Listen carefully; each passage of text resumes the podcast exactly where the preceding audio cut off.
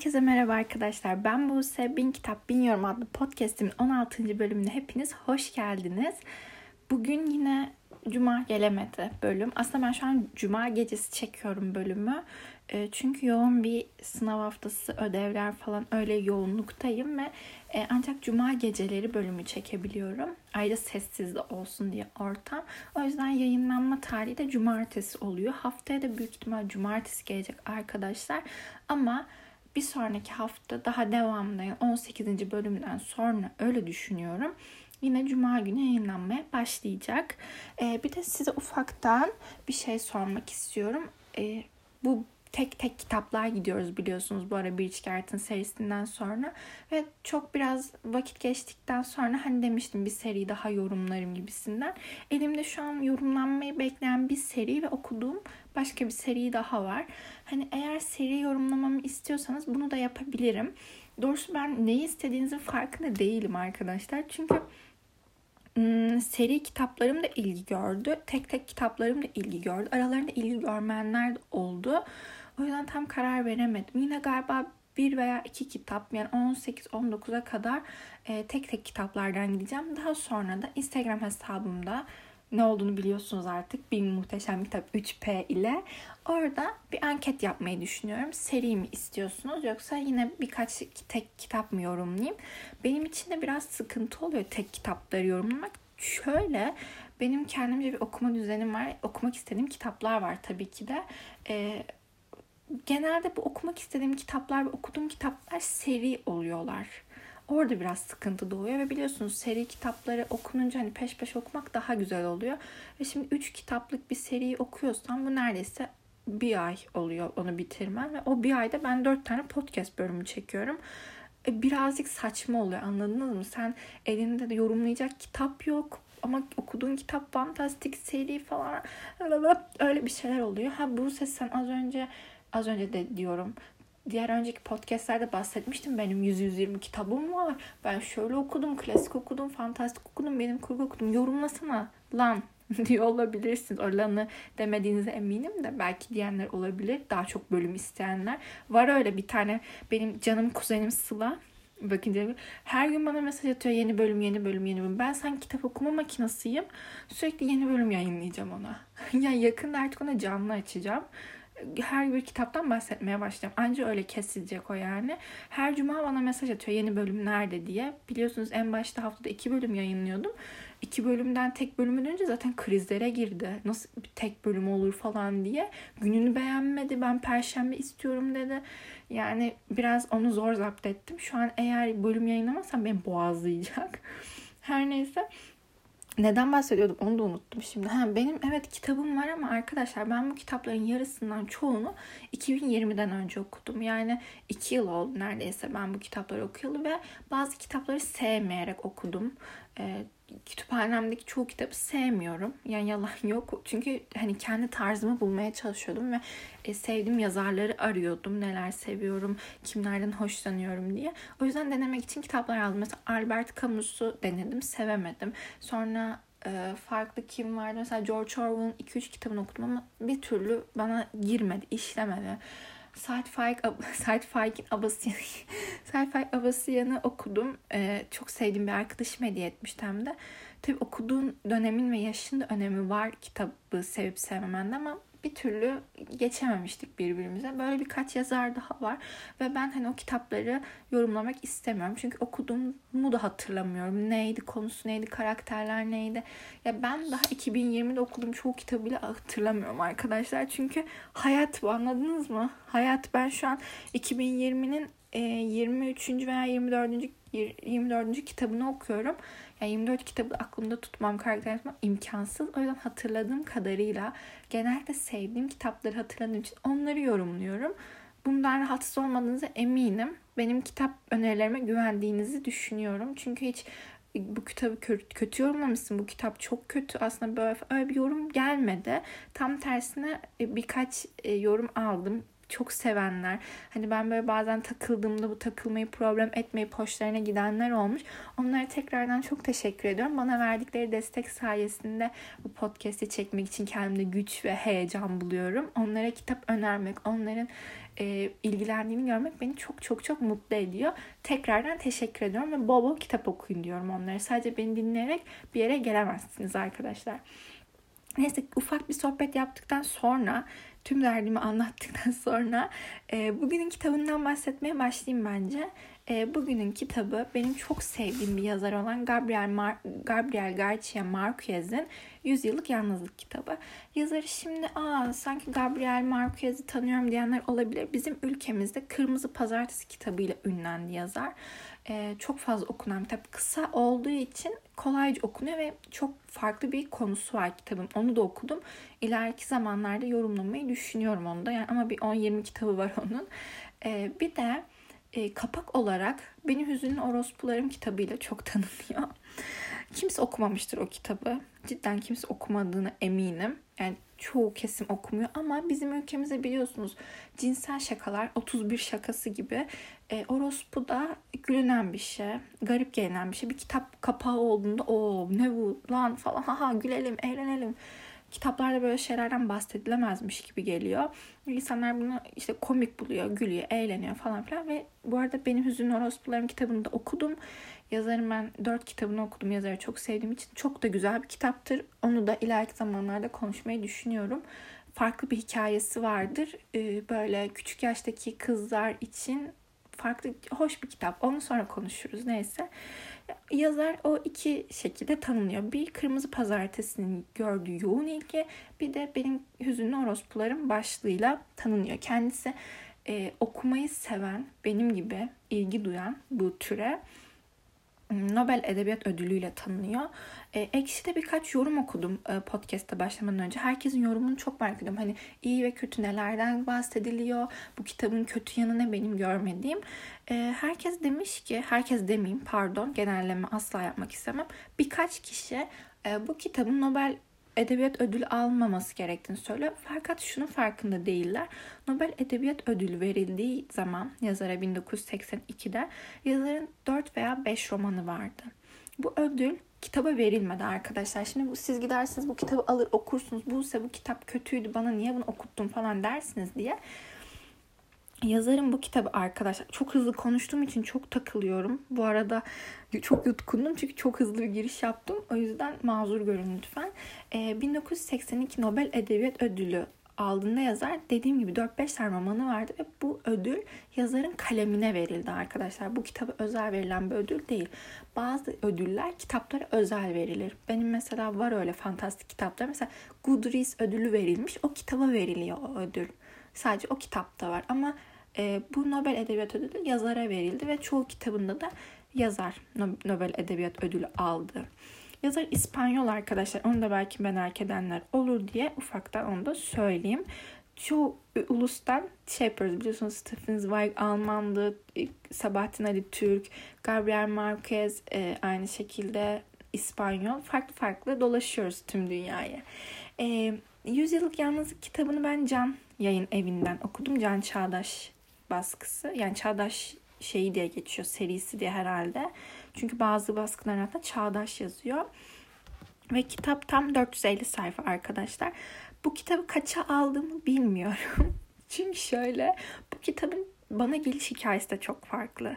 Şimdi ondan bahsedeceğim. Çünkü o da çok komiğime gidiyor. Bana ait olmayan bir hediye bu. Şimdi okuldan Yıldız Teknik'ten, üniversiteden yani bir tane çocuk var. Şimdi çocuğun ismini vermeyeceğim. Belki podcastlerimi dinliyordur, kendini biliyor ama şimdi dinleyen arkadaşlarımız varsa hani onu üzmek gibi şey yapmak gibi olmasın. Bir arkadaş var işte. E, bu arkadaş da herkese tanışıyor zaten okulda. Sohbet muhabbeti var aynı şekilde benimle de.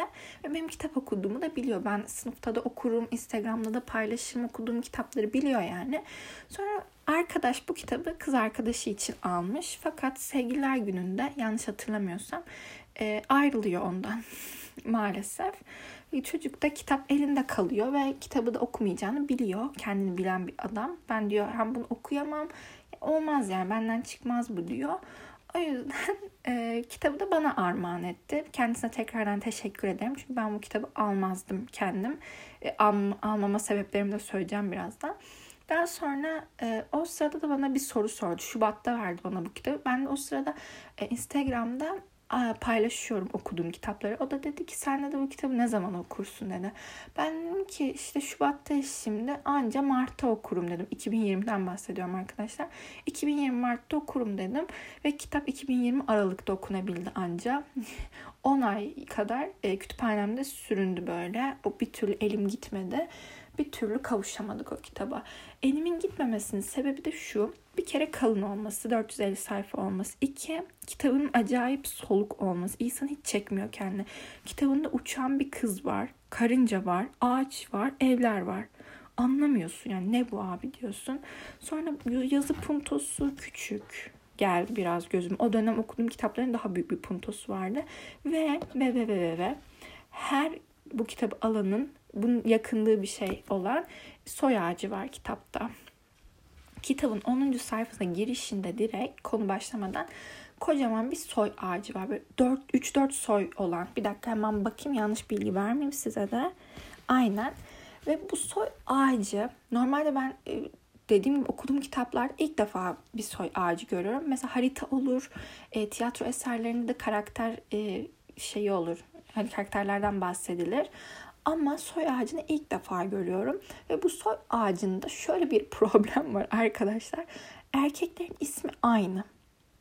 Bakın şu an aynı ismi olan 1, 2, 3, 4 tane erkek saydım. Aynı şekilde diğerleri de aynı isimde. 3, 4, 4 çıkıyor. Kadınlar da aynı şekilde ama erkekler daha fazla olduğu için karakter olarak onların isimleri de.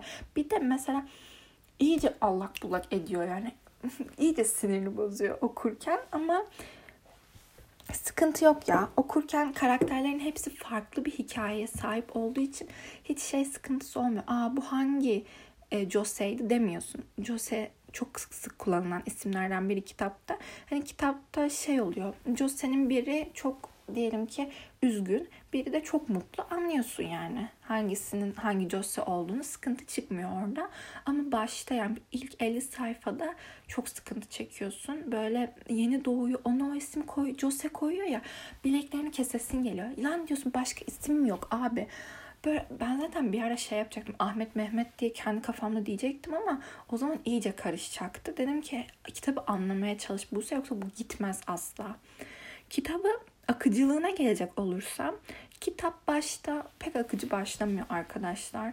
O yüzden e, kesinlikle şunu öneriyorum. Bir kitap okuma alışkanlığınız yoksa bu tür kitaplar okumuyorsanız hani ben aşk okuyorum, fantastik okuyorum, klasik pek sevmiyorum. Hani böyle kitaplar beni çok sıkıyor, yapamam. Sakın sakın almayın. Paranıza yazık olur. Ve kitaplığınızda sürünür kitap. Hiç gerek yok. Hani böyle ayda bir 3-4 kitap rahat okuyorsanız bu tür hani böyle nasıl söyleyeyim e, George Orwell'ı okuyabiliyorsanız, Albert Camus'u okuyabiliyorsanız, yine Gabriel Marquez okuyabiliyorsanız ya da Jose Saramago'yu okuyabiliyorsanız, bu yazarları biliyorsanız her her şeyden önce bu bahsettiğim yazarları buna şans verebilirsiniz arkadaşlar. Ama kitap okuma alışkanlığınız yoksa dediğim gibi böyle kafa dağıtmak için okuyorsanız sürekli kitapları hiç önermem. Okuyamazsınız çok net söylüyorum. Çünkü birincisi karakterler aynı isim olmaları. ikincisi 15 tane karakter var arkadaşlar. Az önce saydım. 15'inin de farklı hikayesi var ve bu 15 hikayenin de birbiriyle bağlantısı var. Yani sen bir olayı kaçırdın mı diğerinin olayını da anlayamıyorsun ve büyük bir sıkıntıya düşüyorsun. Ayrıca kitabın sana hissettirdiği yalnızlık hissi seni bunalıma sokuyor. Ne yapacağını bilemiyorsun olay her şey birbirine karışıyor. Az sonra bahsedeceğim başka bir durum var. O da iyice hay bu da üstüne süs oldu diyorsun. Yani ben zaten kitabı çok iyi anlamıştım. Bir süsü eksikti onu da koydun yazar diyorsun. Birazdan bahsedeceğim o süsten de. O yüzden e, akıcılık kişiye göre değişiyor. Bu kitapta bana e, belli başlı bölgeler akıcı gelmedi ama genel olarak okuması benim için çok sıkıntı yaratmadı. Yine bir hafta sürdü ama Yani yalan yok. Şimdi kendimi de övecek değilim sürekli. Tamam yani hızlı okuyoruz, okumayı seviyoruz ama gerçekleri de söylerim. Şimdi sen dersin aa bu, bu kitabı çok akıcı bulmuş. Bir haftada okumuş ama akıcı bulmuş ben bunu gidip alayım deme. Herkesin kendine göre şeyi var arkadaşlar. Yani bunu daha önceden de konuşmuştuk biliyorsunuz. Neyse. E, kitaba 10 üzerinden de hemen bir puan vereyim. Ben 8 veriyorum arkadaşlar. Bana 100 e, yıllık yalnızlığı hissettirdi. Benim için güzel bir kitaptı. Burada bu bölümdeki her şey benim içindir. Onu da bir söyleyeyim. Yani her şey benim içindir. Çünkü bu kitabı öner öneremem kimseye. Bilemem çünkü nasıl okuduğunu. Evet bu kitapta e, farklı olan, herkesi farklı e, herkesin yani böyle nasıl şimdi toparlamam lazım bir dakika çok okumadığım bir tür olan bir şey vardı burada. Şimdi hemen anlatıyorum ne olduğunu. Çok daha iyi anlayacaksınız. Anlayamadığım için de bu kadar zor ifade edebiliyorum. Büyülü gerçeklik. Yazarın böyle bir özelliği var. Şimdi büyülü gerçeklik ne? Büyülü gerçeklik şöyle bir şey. Bir olay oluyor. Bu olay e, doğaüstü olamayacak bir şey. Ama bu olan olurken bu olay herkes bunu normalmiş gibi karşılıyor. Orada diyorsun ki yazar artık yeter, yeter, süsü koydun artık yeter, yapma. Yani çünkü sen zaten kitabı anlamaya çalışıyorsun. Olayları anlamaya çalışıyorsun. Karakterlerin ismini aklında tutmaya çalışıyorsun. Bu olay nereye gidiyor onu anlamaya çalışıyorsun ve bir anda karakterlerden biri gökyüzüne uçmaya başlıyor. Ve onlar da diyor ki bizim kız uçtu. Lan kız uçtu tutun bari. Kız uçtu gitti arkadaşlar. Ve bunu yazar gayet normal anlatıyor. Kız uçuyor gidiyor ve insanlar hayatına devam ediyor. Soranlar olsa da bizim kız uçtu gitti diyorlar. Burada size düşünmeniz için vakit bıraktım. Hani biraz düşünün. Siz kitap okuyorsunuz ve normal akış var, olaylar var. Kız uçup gidiyor. ve bu fantastik bir kitap değil arkadaşlar. Ailenin bir aileyi anlatıyor yani. Bir ailenin yalnızlığını anlatıyor. Ve kız uçup gidiyor. Ve böyle bir sürü olay var. Şimdi hepsi aklıma gelmiyor çünkü dediğim gibi okuyalı uzun zaman oldu. Ee, şöyle bir olay daha vardı mesela. Ee, ailenin babası deliriyor gibi bir şey oluyor onu ağaca bağlıyorlar. Ee, ve adam uzun bir süre ağaca bağlı yaşıyor. Ölmüyor arkadaşlar. Ölmeden nasıl yaşayabilirsin orada? İmkansız. Adam orada donuyor yağmurda, çamurda. Olamaz. Mesela bir karakterinde şöyle bir şey vardı. Yanlış hatırlamıyorsam. Ee, savaşa giden bir karakter aynen 21 tane çocuğu oluyor. Farklı 21 kadından ve 21'in de ismi aynı ve hepsi erkek. Allah Allah bereket versin. 21 çocuğu ne yapacaksın? 21 de erkek. Bu büyülü bir büyülü gerçeklik gibi değil ama biraz gerçeklik dışı öyle söyleyeyim. Mesela yine anne en büyük anne yani kitabın başında bahsedilen anne onun da mesela gözleri zamanla görmemeye başlıyor. Körleşiyor ee, ama sonradan daha çok görmeye başlıyor gibi bir şey oluyor. Yani çok farklı arkadaşlar. Öyle farklı farklı durumlar var ama bunların hiçbiri sana yazar bu farklı bir olay demiyor. Günlük o akışta olabilecek bir şeymiş gibi geliyor. Hiç batmıyor yani. Zamanla batmamaya başlıyor. Başta şey oluyorsun. Lan bu ne biçim olay? Nasıl olabilir böyle bir şey? Mesela en başta şöyle bir şey vardı. Şimdi aklıma geldi. Kadın çocuk yapmamak için beline kemer bağlıyordu. Adamdan çocuk yapmamak için. Mesela o kemeri adam sökemiyor falan. En sonunda artık kırıyor öyle bir şey. Farklı farklı olaylar var ve bu normal bir şey anladın mı? Kadının kemer bağlaması normal. Adamın onunla birlikte olmaması, kıramaması kemeri falan. Çok garip. Bana çok garip gelmiş ama kitabın sonunda artık kız uçuyor ya. Aman uçsun gitsin ya. Bıktım artık. Uçsun gitsin kurtulayım şu kızdan moduna girdim yani. Kitabın içine girdim. Acayip girdim. Zamanla olaylar bazı yerlerde de hızlanıyordu. Sarpa sarıyordu. Birbirine bağlanıyordu falan. Orada dedim artık uçsun gitsin kurtulayım şu kızdan dedim. O yüzden orası güzeldi. E, kitapta sevmediğim tek bir nokta vardı. O da hmm, Şimdi nasıl anlatayım? Çünkü saptırmak istemiyorum. Çünkü çarpık ilişkilerin olması. Kitapta zaten çok fazla karakter var ve karakterler birbirlerine etkileniyorlardı. Şöyle işte çocuk halasından etkileniyor. Sonra başka biri yine kız kardeşinin etkileniyor. Ama bu kız kardeşi öz değil, üvey. Ee, daha sonra çocuk Çocuk dediğim hepsinin ismi Jose olduğu için çocuk diyorum arkadaşlar. Jose deyince aklınız karışacak. Başka bir çocuk annesiyle birlikte oluyor. Çünkü annesinin olduğunu bilmiyor. Annesi de ona söylemiyor ben senin annenin falan diye. Ve birlikte oluyorlar ve hani annesi birlikte olduğunu söylemeden çocukla birlikte oluyor. O da ayrı bir durum. Farklı yani. Birazcık bana garip geldi. Ama sonradan dedim ki yalnızlık işte. İnsana yalnızlığın neler yaptırdığını fark ettim. O mesela e, halasıyla birlikte olan çocuk halası mesela yalnızlık çekiyor. Çok fazla mesela dedim üst üste. Halası yalnızlık çekiyor ve yeğenine konsantre oluyor. İşte onu büyütmeye odaklanıyor ve sürekli ona işte elliyorlar, birlikte vakit geçiriyorlar, banyosunu yaptırıyor falan. Çocuk da ergenliğe gelince halasından etkilenmeye başlıyor. Böyle ve çocuk da o sırada yalnız. Annesi babası onunla ilgilenmiyor falan. Halası ilgileniyor diye. Daha sonra diğer işte çocuk kardeşine aşık olan uzun süre yalnız kalıyor. Kimse onunla ilgilenmiyor falan. Sonra kız kardeş geliyor. Ona destek olmaya çalışınca kız kardeşinden etkileniyor. Öyle çok durumlar var arkadaşlar. Ama bu hani böyle detaylı detaylı anlatılmıyor bu arada onu da söyleyeyim. Hani yok birlikte oldular, seviştiler, öpüştüler. Çocuk yani öyle bahsedilmiyor. E, gayet düzey yani iyi bahsediliyor nasıl şimdi yanlış anlaşılsın istemiyorum. Çünkü kitabı da hani aa bu cinsel içerikli çarpık ilişkiler dolu bir kitap deyip sizin aklınız öyle kalsın istemiyorum kesinlikle. Ama böyle şeyler var. Ve bunlar normalmiş gibi anlatılıyor. E, bunlar rahatsız olacağınızı düşünüyorsanız okumayı erteleyin bence. E, daha emin olduğunuz bir zamanda okuyun. Şimdi kitabın konusunu ben ufakça bahsedeceğim. Çünkü on, konusu şöyle 15 karakteri ayrı anlatamam arkadaşlar. Spoiler olur. De, önceden de dediğim gibi 15 15 de birbirine bağlı. Sadece şunu bilin. Kocaman bir soy ağacını anlatıyorlar ve bu her bir karakterin dediğim gibi farklı hikayesi var ve yalnızlık çekiyorlar. Bu farklı hikayeyi tabii şöyle anlatılmıyor. Bölüm 1 Jose'nin hikayesi gibi değil.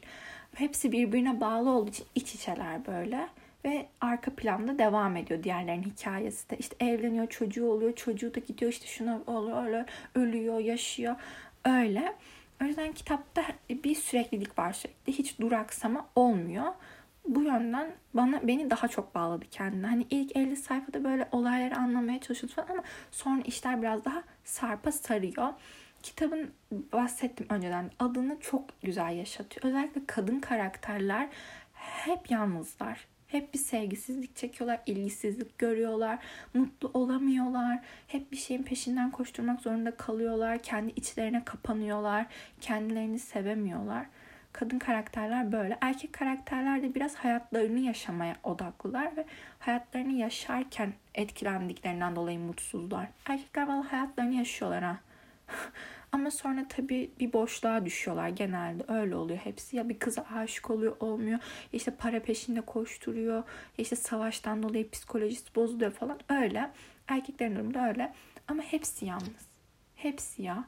Sen kitabı bitirirken, bitirdikten sonra ben özellikle yapayalnız hissettim kendimi. Böyle bir şey olamaz ya. Bu kadar hissettiremez bir kitap ben hani okudum daha önce aşk kitabı okudum falan. Bir sürü duyguyu hissettim. Ağladım, hüngür hüngür güldüm. Ya bir sürü yaşadım arkadaşlar. Ama yalnızlığı ilk defa böyle bir kitapta yaşadım. Çok garipti. Ve şunu düşündüm. Bu kitap bana geldiğinde yalnız birinden geldi. Ve bir ay, bir yıl boyunca kütüphanemde yalnız başına durdu, süründü. Bunu ben çok yalnız hissettiğim bir dönemde okudum. Kitabı bitirdiğimde çok yalnız hissediyorum. Kitap yalnızlıkla ilgiliydi. Ya resmen bu kitabı okumam için bir ortam oluşmuş. Bu kitap bana geldi resmen. Onu hissettim bir de bittikten sonra. Belki o yüzden çok sevdiğim kitaplardan biri oldu. Ya seviyorum arkadaşlar. ya ön yargılı olan varsa da seviyorum lan. Seveceğim hep. Bu yazarı ayrı bir seviyorum. Onu da tekrardan söyleyeyim. Peki hemen podcast'in sorusunu yapıştıralım mı? Çoğunu söyledim zaten. Ee, garip bir hikaye olduğunu, büyülü gerçeklik olduğunu, herkesin okuyamayacak olduğunu, benim sevdiğimi bunların hepsini ilettim. Ee, bu arada çarpık ilişkilerden de bahsettim. Podcast'imizin sorusu direkt sana soruyorum canım arkadaşım. Yalnız mısın? Ve yalnızlık seni mutlu ediyor mu? Bir kere ben yalnızlıktan mutlu olacak birini düşünemiyorum, hayal edemiyorum. Yalnızlıktan bir insan nasıl mutludur biliyor musun? Deli olduğu için. Çok ciddi söylüyorum. Ben şimdi e, Covid oldum bundan 6 ay önce falan ve E, ikinci testimde pozitif çıktı ve 3 hafta kadar karantinada kaldım. Ve ben normalde aile hayatımda sürekli odamda duran, işte kitap okurum, ders çalışırım, müzik dinlerim, hiç ailemle vakit geçirmem. Ve o ta yasak döneminde, yani karantina dönemimde 3 hafta boyunca tek başımaydım. Dışarı çıkamıyordum, ailemi göremiyordum. O kadar kötüydü ki yalnız olmak. Böyle kendini dinlemeye başlıyorsun yalnız hissediyorsun. İçine kapanıyorsun. Sanki içinden bir parça gidiyor. İnsanın sevgiye ihtiyacı var arkadaşlar. Biz sosyal varlıklarız. Sen ne kadar içine kapanmak istesen de kimseyi etrafını istemesen de bir müddet sonra keşke şunu birine anlatsam, keşke şununla gülsem, eğlensem falan diyorsunuz. Podcast'ın başında bahsettiğim Sıla e, yazları bize geliyor. Bir ay kadar kalıyor. Kendisini çok seviyorum tekrardan. Ee, ve o gittiğinde o kadar büyük bir boşluğa düşüyorum ki çünkü onunla çok fazla şey paylaşıyoruz, gülüyoruz, eğleniyoruz. Böyle gır gır şamata, karınlarımız ağrıyor gülmekten. O gittiğindeki düştüğüm boşluk, yalnızlık o kadar kötü bir şey ki tüm mutluluğumu emiyor. Tüm ya. Anlatamam size. Bu podcast'te çekmemin sebebi aslında bu benim. Farkındaysanız çok yoğun olduğum bir dönemde bile en fazla bir gün sarkıtmaya çalışıyorum. Çünkü siz varsınız anladınız mı? Burada beni belki 10 kişi dinliyor, belki bir kişi dinliyor, belki 100 kişi dinliyor ama yalnız değilim. Sen de yalnız değilsin. Ayrıca bunu dinleyen arkadaşım benle birliktesin. Ve sizle ulaşabilmek, size ulaşabilmek, sizle konuşabilmek yalnız hissettirmiyor beni ve bu benim mutluluğumu arttırıyor, verimimi arttırıyor, hayat kalitemi arttırıyor. Hele ki bu dönemde, pandemi döneminde. O yüzden bu podcast'i çekmekten ve insanlarla vakit geçirmekten çok mutluyum. Ha şöyle bir durum olur. İşte ben çok sinirliyim. İşte kendimi dinlemem lazım. Kendimi düzeltmem lazım. Lütfen bana yaklaşmayın dersin. O zaman eyvallah. Ama kendim sakın bana yaklaşmayın. Kimseyi istemiyorum sizden lanet olsun. Nefret ediyorum Allah'ın pislikleri falan. Öyle olmayın arkadaşlar. Bu hayata bir kere geliyorsunuz ve doya doya yaşayın. Her şeyle yaşayın bunu.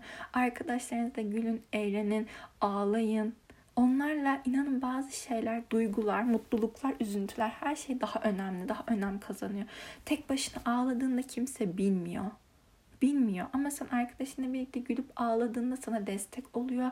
Seni dindiriyor, eğlendiriyor. Ne bileyim sana öğütler veriyor. O yüzden yalnızlık hiç güzel bir şey değil. Yalnız olmayın. Yalnız olmaya çalışmayın. Bol bol kitap da okuyun. Kitaplar çünkü en büyük dostlardan biridir. Orada çok güzel bir hayal dünyamız oluşur. E, karakterler oluşur. Ben daha önceden de bahsettiğim gibi benim yani kitaplığımdaki e, kitapların her birinde bir sevgilim vardır, bir dostum vardır, bir arkadaşım, bir düşmanım da vardır. E, o yüzden kitap okuyun, bol bol hayal gücünüz ve hayal gücünüzdeki arkadaşlara ulaşmak için arkadaş edinin, sosyal olmaya çalışın, kendinizi kapatmayın hiçbir zaman. Hiçbir şey sizden değerli değil. Sizin duygularınızdan da önemli değil. Hepinizi çok seviyorum. Tekrardan söylemek istiyorum. Çok çok çok çok seviyorum. Bol bol kitap okumayı ve beni arkadaşlarınıza önermeyi unutmayın. Nedense bugün bunu isteyesim geldi. Normalde hiç bunu talep etmem ama sanki bu podcast'in başkalarına da ulaşması lazımmış gibi geldi bu bölümün özellikle. 16. bölüme kadar geldiğin için de sevgili dinleyicim seni tebrik ediyorum. Bol bol kitap okumayı ve beni dinlemeyi unutma. Görüşmek üzere. Hoşçakal.